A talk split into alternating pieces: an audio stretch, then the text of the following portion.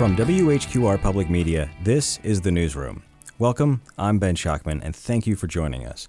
On the first Friday of every month, I'll be sitting down with newsmakers and journalists to dig a little deeper into the latest local stories. Coming up later in this hour, we'll break down the latest in the civil suit against the New Hanover County School District, filed on behalf of the victims and alleged victims of former teacher Michael Earl Kelly. And we'll take a deep dive into affordable housing, what it means, and how other cities around North Carolina have tackled it. But first, a conversation about how that housing struggle intersects with the need for better jobs and structural racism. Joining me now is Wilmington native Kevin Spears, who was elected to his first term on City Council in 2019. Kevin, thanks for being with us. No problem. Glad to be here. So, coming up this month, uh, Wilmington City Council members and New Hanover County Commissioners are meeting to talk about a range of issues, and I want to pick your brain on a bunch of these. We're talking about affordable housing, we're talking about wave transit, we're talking about jobs. Yep. Um, big important stuff. Uh, what do you see as like the the main crux of the affordable housing issue? I, I think it ties into jobs. Um, we see all this, all of this new development, and we see the price ranges, and we've seen the increase. You know, in a short period of time. It was the 100s, and then it was the 150s, and you know now it's the threes and 350s and 400 thousand, five hundred thousand dollar homes, and you know, you talk. You, I'm often in conversations talking about the uh, the uh, the the mean, you know, the income mean for for our area, and it's supposed to be sixty thousand dollars, and and I know for sure there there are some people who um, aren't anywhere near sixty thousand dollars. You know, they would half of that would would be a huge improvement and um, so you're talking about people who are working the, the tails off to to live in places that may be undesirable, you know, and have been deemed undesirable by people who don't understand their circumstance. And I probably say this in every interview. We see yachts on the Cape Fear River, and now we see these expensive condominiums um, downtown. Downtown looks totally different today than it did last year this time. Oh yeah, and, and totally different than say 2003. That, yo, yeah, oh yeah, but I, I just, I mean, wow, so upscale. Yeah. Downtown is so upscale now. So you, I mean, I, I hear this from a lot of people, um, and I think this is what you're getting at is that, you know, you look around, you see the yachts, as you put it, yachts right. on the Cape Fear. Right. Developers are building luxury apartments, obviously, because there are people who are going to rent right. those luxury apartments. So the question is, you know, what about the people who feel left behind by that. Right. It, it, and there's, and I was gonna get to that. The people who feel like you know they're being pushed. They're being. Some people feel pushed out. Some people feel like they're being pushed into a corner. We're gonna push you over here on the north side, in this part of the north side. But everything that we can grab around you, we're gonna grab it and we're gonna build up. You know, what about the people who have lived here, who want to live here but want to live here comfortably. What are we going to do? And clearly, we can't stop development. So what we have to do on the other end is try to come up with a way, set a standard, set a culture where people are um, employed at a better wage. Yeah. So this is a different approach than a lot of um, other folks I've talked to about this in other cities. A lot of people they go the route of trying to either directly subsidize people so they say, you know, your rent's twelve hundred. There's no way you can pay that. Maybe you can make eight hundred. We'll give you the extra four hundred. Right. Or, you know, a city like Raleigh or Greensboro gets in on the ground floor and says, you know, we'll pay for like a third of the development, so the developer owes less to the bank, and then because they have less to pay back, they can charge less for rent. But you know, at a certain point, that gets wildly expensive. The number we've heard is, uh, I think it's ninety six thousand dollars to for one unit uh, to for 20 years. So wow. yeah, well, and and there is some there are some instances of that here. We have conversations with development. There are incentive incentives to do certain things. Um, but if you're talking about a developer who who has the money and is not really concerned, they'll just build. You know, and, and there are some places, you know, we could expand Jervay and, and some other sites so we could we could probably buy some some properties, but then again, you get tangled in the weeds with ownership. You're still the ownership is still the typical patriarchal establishment. Yeah. I, I like I like that. So we're not, you know, we're not getting people to home ownership. We're not building equity. Right. So what you're talking about is okay. So to a certain extent, there are some things cities can do to try to help people make that difference. Yes. But there's a whole. I mean, the this is something that they've talked about in Asheville where they're doing well. They feel like on renters, but they just hit a wall when it comes to home ownership. And part of that is, you know, if you're looking at wages, you know what people are making. This is what you're talking about, right? right. So, you know, at a certain point, you can't get over that basically wall between renting and owning. So you can't build equity for your family. You can't escape the sort of monthly trap where you're just, yeah, it's nice because people come and fix your water heater when it breaks, but at the end of the year, you've paid, you know, twelve, thirteen, fourteen thousand dollars, and you got nothing to show for. it. Yeah. So And and then you're when you have to re- renew your lease, it's gonna go up next year. Yeah. So to the job point, right? So if everyone's making enough money to afford the apartments we have right now, then they all become by default affordable. Right. So two questions here. One, what kind of jobs would be good for this region? And two, how do we get them? One of those might be easier than the other one. Yeah. um, I think Wilmington has a history of industry. Talking about GE, talking about Corning. Um, those things have gone away. Um, mechanisms are in place who who really that now really weed people out. You go to an interview, persons of good character, you know, you want to give somebody an, opportunity. Now everything's online and uh, an algorithm and keywords that they're looking for in a resume and a resume doesn't necessarily tell how good of a person you may be in a work situation. It just tells what type of credentials you have or you don't have. And so we need to get back to manufacturing, we need to get back to, you know, industry. Most citizens feel like Wilmington is being heavily geared towards being a tourist town.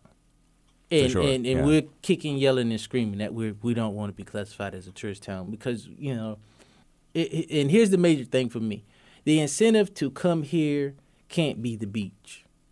It can't be. Right. You, just you just can't sell the beach as you know the number one reason to come here. Even the the beach is great. We love it uh, for the ones of us who go, but that can't be the incentive. You know, you gotta want to bring some people here, and you gotta want them to come here with their standards, pay standards, benefit standards set high, right. Yeah. and, and willing to give citizens an opportunity. So let me see if I'm, I'm getting this the way you're mapping it out. We're talking about the great finance jobs that are here in town.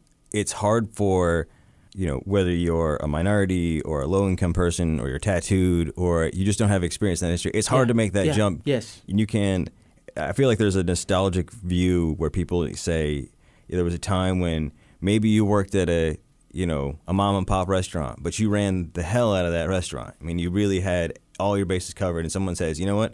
Even though that person ran like a greasy spoon diner, I can see Right. that person's got management potential. They're Right. good at delegating. They're good at, you know, all that stuff that would make a good manager, regardless of whether it's a diner or a Yeah, bank. you got it. You got it. And and even you know, the owner saying, well, you know, you you've run this oppor- you've run this business so well. I'm going to get out of the business. Um, the first, my first option, um, I want to extend the offer to you, to to own this business, and I think those opportunities are going away. And you're right. Um, whether you're low income, tatted, uh, dreadlocks, bald head, beard, clean shaven, the the the people who are at a disadvantage are looking at the transplants and saying, "How'd you get here? And, and how'd you get here making this type of money?" And and I, you know, people who try, you know, there it's not saying that oh people don't want to improve their situation. They do, but you people are getting doors slammed in their face. Yeah. If you're just joining us, this is the newsroom. I'm Ben Schachtman talking to Wilmington City Councilman Kevin Spears. So, a question we get a lot back in, I believe it was 2014, there was a report that the county paid for, the uh, the Garner report. One of the things it talked about was that the economic development groups were balkanized. Right. And you know, I hear from people, you know, quite a bit um, that that's still the case. So, like I said, Wilmington Business Development, Wilmington Downtown Incorporated, Right. uh, the Chamber of Commerce. Chamber of Commerce, yeah. Maybe not working so much in a synergistic way. Um, you know, because the same complaints people have had about, you know, we need manufacturing, we need, you know, actual middle class jobs. Right. Uh, that hasn't seemed to change in a decade. Is there anything that the city can do to sort of say, hey, everybody, we need to get on the same page? I think so. I, I think we need to hold those companies, those organizations accountable. You know, I'm waving the flag for it. Um, it's going to be hard to have a sit down or be in a meeting and I'm there and you're talking talking about all of these great things that are taking place, and I know some things to be different. So that's, I mean, that's kind of what I see developing here is that there's an e- the fix for e- even transportation, right? So Yeah. The fix for transportation, the fix for housing, the fix for a lot of issues, even the the fix for crime, right? Yeah. Is good paying jobs. and empathy. Yeah, and, and empathy because you have to put yourself in a situation. You know, I'll be honest. Even as I prepared mentally to come up here, I was thinking, man, what, what is Ben going to throw at me? That's one of the biggest issues. People are intentionally excluding others, and it's paying off. It's paying off well. It's paying off well, and it allows the people who are being excluded to say, "Yeah, there, there's a thing here and then you feed in all of these other things you you, you feed in 1898 you feed in the wilmington 10 and you're like yeah it makes sense there has been a negative precedent set and it, the standard is still being held So in terms of, I mean, just let me just say it point blank. There's still some racists, or some okay, there's there's enough racists to make it you know systematically difficult for a person of color to get a good job, regardless of their qualifications, or their qualifications don't land quite the same way that maybe that's it uh, a, a white person or an Asian person might. d all of the above Yeah. Yeah, because you know that's what makes it systemic. You know, and and with what we've seen in 2016 um, up until just last year, it moved from covert to overt. But the system is still in place. And I don't know if this is where you wanted to go with This This is where we're going. So this I didn't know if this is where you wanted to go. But you know, that's the thing. The the system is still in place. So the, the, the mechanism that I talked about previously is still in place. Yeah. So it's not until you I'll I'll use the word revamp, but I wanna say you have to really break the system down. on the one hand, yeah, there are there are policy solutions to individual problems. We could tweak the wave routes. We could, you know, push developers a little bit more. But the thing you're talking about, systemic racism Right. in Wilmington, um, you know, people love to say, yeah, we, it's time for a hard conversation about race. But I don't. I'm not trying to be cynical. Are we any closer to that? Well, it, it's not even about the conversation anymore. Um, you know, excuse my French. You can get the biggest to talk. Yeah. You know, talk. Um, and then that's when you see deflection. I mean, we saw it for four years. Well, Donald Trump says, "I'm the best president black people ever had. I'm the best president poor people." Ever. And some people bought into it. I, I often talk about the the tangibles, the low hanging fruit. You you want to get people involved. You want to see change. Pluck pluck the low hanging fruit. It's there. It's there. You know, uh, set an example. Set set the standard. So let's yeah let's let's end with that. So you know, action, low hanging fruit, Yeah. a place to start. Where can where could the city of Wilmington start? What are some of the low hanging fruit that the city could could pluck? I think by setting a standard, by by bringing jobs here that are going to pay better than some companies that are already here. Bringing companies here that are going to employ people who may not have desirable past. You know how how how long will we hold people in their wrongs, if that makes sense? So so to answer your question, that's that's what Wilmington can do. Wilmington can give people opportunities. Wilmington can try to attract businesses who are also willing to give people opportunities and not try to come in and pay someone minimum wage. Try to employ people at a at a better rate. you know, a livable wage. Even set the standard higher, you know, because we, we are, we can see that there's money around us. But do we want to really close the gap? I think is the bigger question. Some heavy duty stuff. Sorry, man. No. It's, uh, well, you know, I know it, it's we should be past the conversation part, but I, I do look forward to having more of this conversation. Yeah, I, and I agree. I don't I don't want to downplay the conversation, but you know, from from my perspective, I, I want some action. I, I want. I'll say let's have a conversation, and then let's have action immediately afterwards. Not have a conversation, and this is normally the trend. Have a conversation, have another conversation, and then have another conversation, Right. and didn't didn't see nothing happen. Yeah, I've seen some of those meetings. Um, yeah, I, I, mean, if if, if, if if if I'm lying, man, tell me I'm lying. But I don't think so. All right. Well, last thing uh, I wanted to bring this up on on Facebook every Friday. You have you have get it off your chest Get it Friday. off your chest, Friday. Before we go, is there anything you want to get off your chest, Uh, or did you already get it off your chest? um, no, but yes and no. Um, it, I think the biggest thing that I want to get off my chest is just what I'm trying to do as a councilman. Um, trying to be, trying to be the best councilman I can be for everyone. But the boundaries, you know, the boundaries. I, I do. I have a family. I have a job, and and so um, I'm a person. I, I like I like people. I like conversations, and then sometimes I, do, I don't like conversations, you know. But it's it's all about being human, and so you know, um, I guess what I'm saying is I'm just me. Um, take it or leave it. I'm just me. Fair enough.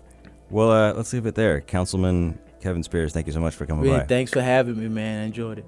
All right. Later in the show, we'll be taking a deep dive into the issue of affordable housing, including a look at people here in New Hanover County who are affected by it and what other cities in North Carolina are doing about it. But first, after a quick break, I'll be joined by WECT investigative journalist Ann McAdams to unpack the latest in the civil suit against New Hanover County schools. You're listening to The Newsroom. I'm Ben Schachtman. Please stay with us.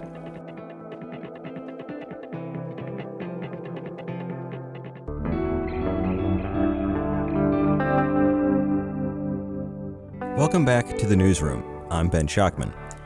There are currently two high profile civil lawsuits filed against the New Hanover County School District. They're filed on behalf of the victims and alleged victims of two teachers Peter Michael Frank, who was arrested in early 2020 and is currently awaiting trial, and Michael Earl Kelly, who was arrested in early 2018 and, in the summer of 2019, pled guilty to dozens of charges of sexual abuse of students. At Kelly's hearing, the prosecuting attorney told the court that Kelly had admitted to investigators his misconduct and abuse had been looked into by the school district, but that law enforcement had never been notified. If true, that would be a staggering ethical and policy failure for administrators, and possibly a crime in and of itself. Shortly after this revelation, the civil suit on behalf of Kelly's victims was filed. The case has since been quietly building, as plaintiffs' attorneys have been collecting documents, interviewing witnesses, adding new alleged victims, and even taking a deposition with Kelly in prison. This month, the case is expected to heat up as the school district decides whether to settle the case, which could cost millions, or go to trial, which could have a different type of cost for victims and the district alike. We're joined now by investigative reporter Ann McAdams, who, along with her colleagues at WECT, has covered this and related stories for over three years. And two reminders here. One, the Kelly case is based both on admitted criminal behavior and on allegations, so some aspects of the civil case have not been proven. And two, while we're avoiding graphic details, the following conversation may be upsetting for some listeners. With that, I'm joined now by investigative reporter Ann McAdams, and thanks for joining us. Thanks for having me. So, I want to take people back to 2018 to the arrest of Michael Earl Kelly that sort of set the groundwork for all this civil case. So, what do you remember about that? So I remember us doing a story about him being arrested and almost immediately getting a phone call and saying, I knew about this. You know, they're saying we've never had any complaints about him, but we reported this 20 years ago. And when they say they reported this, it was a less severe incident. It was just inappropriate behavior in the classroom, showing porn to students, having inappropriate conversations, and telling sexual jokes to students. So, certainly not sexual assault 20 years ago, but stuff 20 years ago that raised red flags that they tried to bring attention to. So we followed that court process for you know over a year, and then when we got to the sentencing hearing, because Michael Earl Kelly pled guilty, uh, Assistant District Attorney Connie Jordan sort of dropped a bombshell on the court. Um, what did that do to the coverage of the story? It just gave us merit to the concerns that people knew about this and didn't do anything. I think her saying we have reason to believe that the school system knew about this. She said that Michael Earl Kelly admitted that they had been looked into this and cleared. People couldn't believe it. They, they, they, on one hand, they knew it the whole time, but the fact that this was validating to some people, I think, that for a long time knew something should have been done about this and knew that people knew, but at the same time, it was just um, so sad that she's saying people knew about this and didn't do anything. Yeah, so that's you know it was for us it was the the fundamental difference between a bad actor, a bad teacher who committed heinous acts, and something way more systemic. Uh, and way more upsetting. And that's what we had been hearing, but that was, like you're saying, that was the moment where we realized, okay, this wasn't just people espousing conspiracy theories about the school district. This was this was something that was actually going to be investigated by the State Bureau of Investigation now. Yes, and Mike Kelly himself saying they looked into this. You know, I mean, why would he say that if it wasn't true? Yeah, I, at that point, yeah, he was going to prison. He had no reason to throw additional fuel on the fire, for sure. So at that point, we had what had been an, an investigation uh, and media coverage of you know one teacher and criminal acts committed by that teacher into way bigger concerns about the the school district, and that's when the the civil suit came in. So this is filed uh, on behalf of the uh, victims and some some victims that Michael Earl Kelly admitted to uh, assaulting, and some where it's just allegations. But it's not just about Michael Earl Kelly. Can you break down for us a little bit what is the civil suit claiming, and sort of why is that important? Okay, the civil suit is saying that the administrators at New Hanover uh, County Schools had a responsibility to protect the children in their care, and that they did not do basic things that uh, a reasonable person would have done to act on concerns, to act on tips from parents, to act on tips from students, um, and and put an end to this. And instead, it basically enabled it to go on uh, for 20 years in the case of, of Michael Earl Kelly, and in another case, they're also saying it, it essentially emboldened people to continue acting in this way because nothing's going to happen to you. And in fact, you'll be protected. Yeah. Uh, so the plaintiffs in this case are, you know, they're, they're John Doe's. They're, we, their identities have been concealed from the public, which is probably for the best. Um, but the defendants, it's not just the school district. This is where it gets a little bit complicated because you can, you know, you can sue, you can sue the school, you can sue the school board, but this names other people too, including uh, Dr. Uh, Tim Markley and Dr. Rick Holliday. Um, what are they being accused of specifically? I think they are just being accused of falling down on, you know, the buck should have stopped somewhere, and the buck didn't stop with them, it would seem, if what everybody that is making these allegations says is true. You know, that um, Rick Holliday in his position failed when he was a principal, you know, failed to take a teacher out of the classroom that was doing inappropriate things with children.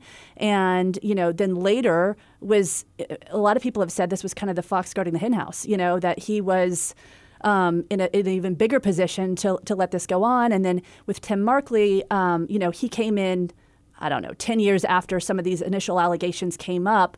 But at some point, surely he was looped in on what was going on and he was made aware of these allegations and, and he also failed to put an end to it.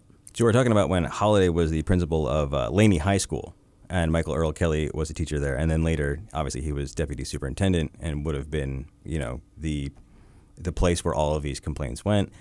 So the the next thing now is that you know the case has been filed, and of course there's another civil suit uh, very similar about uh, Peter Michael Frank. Separate issue, maybe another time. Mm-hmm. um, but now that the, the suit has been you know filed, I, I believe uh, Joel Ryan and Jim Lee have asked the the school to settle um, and pay out. But if it doesn't, what do you expect to see next? I mean, I guess with the school system, on one hand, you know, if they do settle, I don't know if that's considered admitting any kind of guilt or it's just wanting it to go away. Um, but you would think some of the people that are in power now um, have shown true concern about the well-being of, of, of the students who are affected here. But I, I, I, get that it's a tricky position because you're still trying to protect the school system. I, I honestly, though, don't see how admitting bad things happen. I mean, the teacher has admitted that these happen. He's serving a prison sentence for it. I don't see how that is not in the best interest of the school to recognize this wrong thing that has happened and try to make it right. Yeah, and, and it's a good point. I'm glad you bring that up. The uh, the school board sitting right now, there's no one on that board who's been uh, in office longer than two years. I mean, the the old board under which a lot of these crimes and alleged crimes happened are all gone. Mm-hmm. Uh, Markley's gone, Holliday's gone.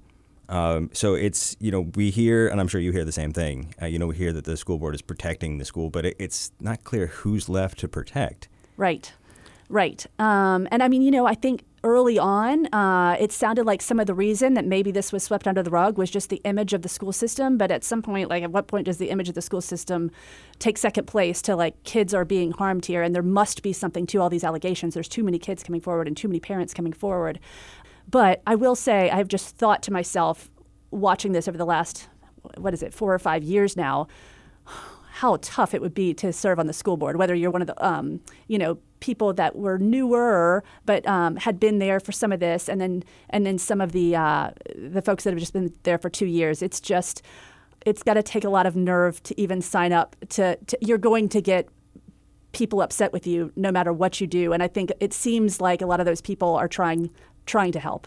Absolutely, and I, I think that's you know sometimes missed. Uh, I know even people, some people on the school board think that the media is out to get them, but at the other hand, we recognize, you know, when a new school board member is sworn in, one of the first things they do is they take the whole board into closed session and they basically they bring in an attorney and they explain, here's the case, and we'll ought to be a fly on the wall for that situation, but we'll never really know what exactly that conversation is like. But it's got to be, um, it's got to be sobering. Mm, yes, it also is interesting. I, I, I, I'm trying to still get my own head around all the, you know, Wayne Bullard is out as the attorney for the school system. They have got Deborah Stagner. Correct. I know some people are concerned that she has a conflict of interest. There's just so many different tangential ways that that you're trying to get your head around this. I, it'll it'll be interesting. Yeah. So I think that's the the big the big picture right now for me is that um, in addition to the ongoing SBI investigation, which you know we had heard it might be finished in April of last year. Obviously, COVID has slowed that down a little bit. Um, and all we all we've heard from them is just that it is ongoing. Mm-hmm. Uh, so there's that. There's the uh, Peter Michael Frank civil case, and there's this case, the Michael Earl Kelly civil case. Um, big picture, you know, where is the public with the school system? I mean, and how long do you think it will take before, you know, just that sense of mistrust and frustration goes away? Well, I think with some of the top players no longer working there, that was significant. The fact that some of them, at least, got payouts and retirement parties, that didn't help. Um, but they're at least not there anymore. So I do think, as um, just symbolic as it might be, or whatever, the fact that the Rick Holliday Stadium is still named Rick Holliday S- Stadium sticks in the craw of a lot of people, and that they're. Go- I think it sounds like they're going to be addressing that soon, hopefully, if it doesn't get delayed again. Um, so I feel like um, even though they're symbolic, I think that the school board needs to address that those things matter. I just, you know, you try to, you're, you're, you're objective, you're a journalist, but I just um, think pretty much no matter who you are, you can't look at this and say that what happened to these kids wasn't awful and something needs to be done to make it right. So hopefully, um, just we'll see. But you you would just think that the school board might even think that too, and that uh, these victims deserve some kind of restitution. Yeah, for sure. Um, you know, and if they don't settle, I suppose the next thing would be uh, eventually this this thing would head to a trial, um, which I think would be tough on uh, tough on the victims, tough on the school system, and possibly tough on the public to watch. Yeah, I mean, we would certainly, as journalists, um, like to finally get answers to some of the things that we may only get at trial, but I don't really see, other than the truth coming out and, and getting answers to some questions that we haven't gotten before, how that would benefit the victims or the school board to have basically all this aired. I, I don't see how, at least for the parties involved, it's in either of their best interests to pursue this in a trial. I think I agree. Well, WECT investigative reporter Ann McAdams, thank you so much for coming by. Thanks for having me. Well, I know Ann and her colleagues will continue to cover the development of the Michael Earl Kelly civil case, along with the Peter Michael Frank case, and other news from the New Hanover County school system. And of course, WHQR will be covering those issues as well. Coming up after the break, we take a deep dive into a different kind of problem the affordable housing crisis. We'll look at what affordable housing really means, who it's for, and what some cities are doing to address the striking lack of it. You're listening to The Newsroom. I'm Ben Schachtman. Please stay with us.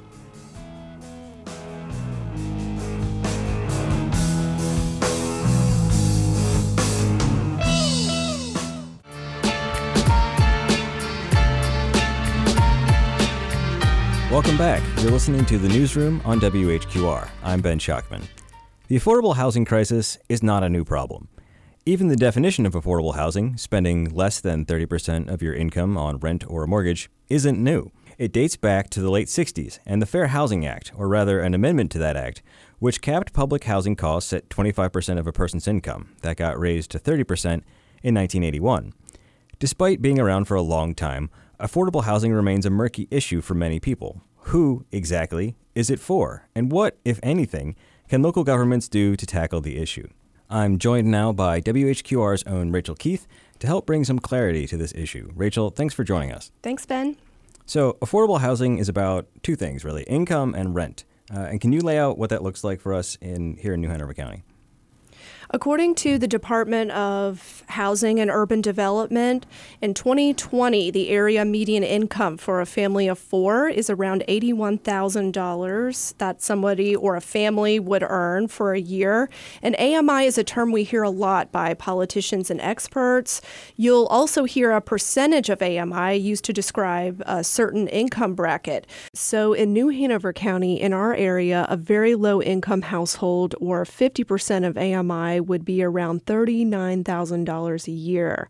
An extremely low income household, or 30% of AMI, is around 26,000. And the latter, the 30% and the 50% of AMI, those two groups are eligible for different types of government services. Right, so that's why we hear politicians talk about those those percentages. So, just, and again, just for reference, you know, what about a single person on their own? What's the AMI for someone like that?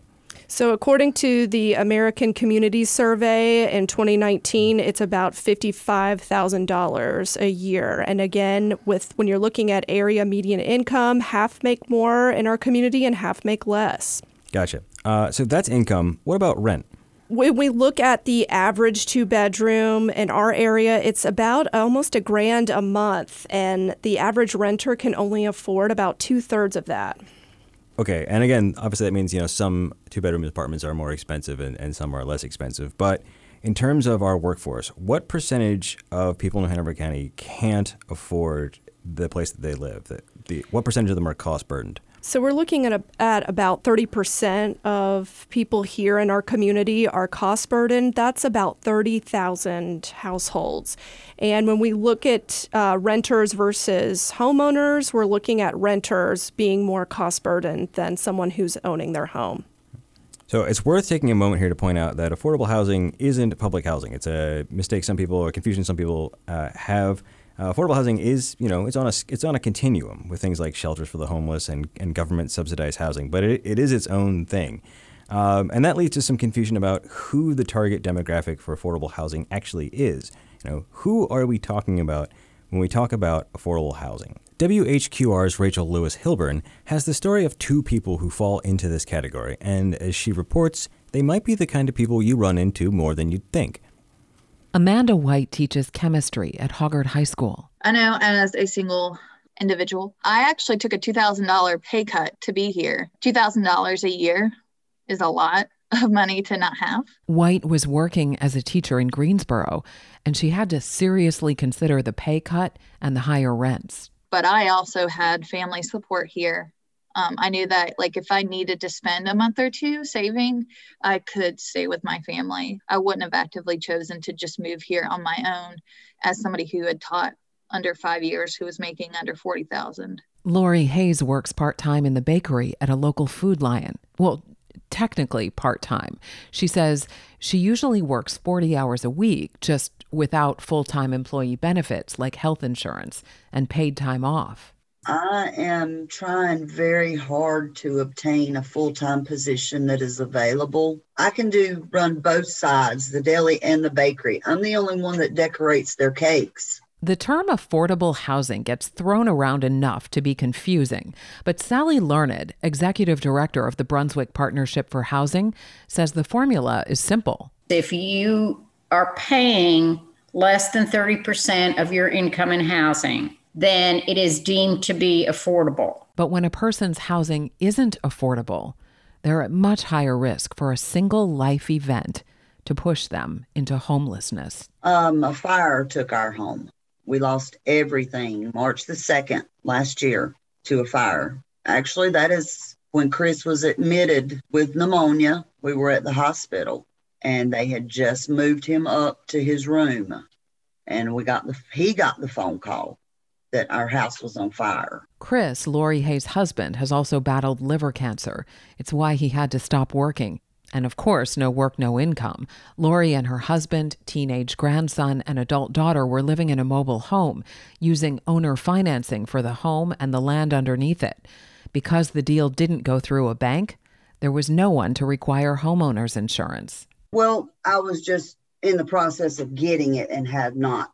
I was going to make the payment Friday and it burnt down on Tuesday. Sally Learned says the lack of affordable housing in the Cape Fear region, and specifically Brunswick County, is partly because the economy has thrived thanks to affluent retirees drawn to the coast. Problem is, that's not the whole picture of who lives here. You see a lot of retirees that have moved in, and you see high wealth housing, and you see high median incomes in those little pocket areas. But you go three miles inland into the county, or you scratch under the surface in those coastal communities, and there's a whole nother population. Learned says things need to change. Going forward, coastal counties could serve not only at risk populations by developing more affordable housing stock, they would also feed their own economic growth by luring larger companies. Part of the attraction package, just like the quality of public education is, the availability of stores, tax rate, incentives, everything else that goes into packages for businesses to come in. Part of that is housing. Do we have housing for workers? Is it affordable? Is it close to where they're going to be employed? In the meantime, Lori Hayes plans to continue paying her mortgage on her lot. I am going to rebuild. I'm Going to rebuild. People like Amanda and Lori, they actually make too much money, as much as they might be struggling, for public assisted housing like Section 8 or government run public housing. Um, and obviously, they don't make enough for the market rate rentals in Wilmington, you know, for a luxury apartment. Uh, but that's not the only issue. You know, many developers are building these, you know, A-level nice apartments, but when they try to build more affordable ones, they get some pushback. Rachel, you came across this in your research. Tell us a little bit about that. Yeah, I talked to an affordable housing developer. Her name is Stephanie Norris, and you're going to hear her in my piece coming up. Um, she says sometimes when she brings up her, her projects to the Planning Commission, she starts to hear complaints from community members about building multifamily housing. And you know, these again are people like Amanda, people like their grocery workers that need housing in this area. But when we hear them come up, um, we there's a lot of pushback in the community, and we, we call it NIMBYism, not in my backyard. They don't want multifamily housing. They want the single family home that will bring their, their housing value up. Yeah, uh, I've certainly heard the same thing, and I, have seen people speak at it at you know both Wilmington and New Hanover County you know planning boards. Um, but like, well, I want to dig into this. Uh, your piece is actually about the tax credit that Stephanie Norris uses to build these affordable developments. Uh, let's take a listen to this because this really gives a good explanation of how that federal tax credit program works. In the Cape Fear region, there aren't many ways to get affordable units on the ground, but there is one federal program, the Low Income Housing Tax Credit, that has. The Reagan era initiative has been around since 1987. Since then, Wilmington developers have used the tax credits for about 43 projects, putting into service over 1,900 affordable rental units. Essentially, developers sell the credits to investors and use the proceeds to limit their debt. Less debt means they can charge lower rents. Scott Farmer is the executive director of the North Carolina Housing Finance Agency, which administers the program in the state. Developers who want to build apartments for households generally serving 60 to 80 percent of area median income or below can apply for this resource. It's a very limited resource We receive about 150 to 170 applications a year, and we're able to fund about 40 projects a year. If the developer's application is approved, the units have to remain affordable for at least 15 years. And in most cases, they sign an agreement that extends the affordability for another 15. But Pamela Atwood, Director of Housing Policy for the North Carolina Housing Coalition, says she's concerned that this program has become the primary source for producing affordable units. So in order to provide housing, we, we have to rely on this subsidy. And instead of the government providing the subsidy directly, we rely on this private market. And so, you know, the concerns I have with the income housing tax credit program are in this privatization. Local scrutiny of the program erupted when the owners of the Driftwood apartment complex, a recipient of these tax credits, tried to sell the property. State and federal agencies still have to approve the sale, and even if they do, Driftwood's new owners would be required to keep the units affordable for another 15 years. But the displacement of residents is a real concern.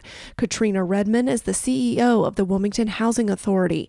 They've been the developer of six of these tax credit projects in Wilmington. And unlike the owners of Driftwood, she says she plans to keep all of her properties.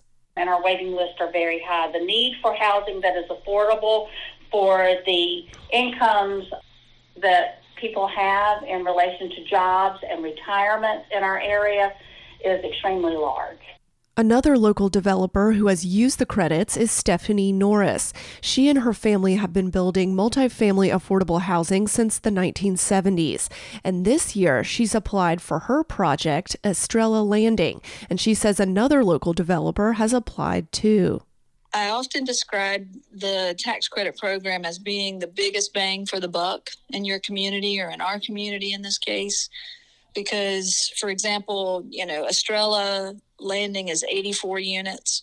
The residence at Canopy Point is another 72 units. She says the credit application is extensive, and once selected, there's a good deal of work involved with maintaining affordability requirements and managing the property. It's a challenge. It sometimes makes you cry and cuss and fuss and but you know when you complete a property and you see a single mom who is in a difficult situation that needs to be on her own, on her own two feet, and you can offer her a safe, affordable, nice place to live, it's just so worth it. Despite some successes, Katrina Redmond says the low income housing tax credit program can't be the only way to get affordable housing in Wilmington. We're going to have to take an honest look at the tools in the toolbox and realize those tools are tired. Those tools do have limits what are the things that we can do to break the barriers to the limits on those? And I wish I had those answers.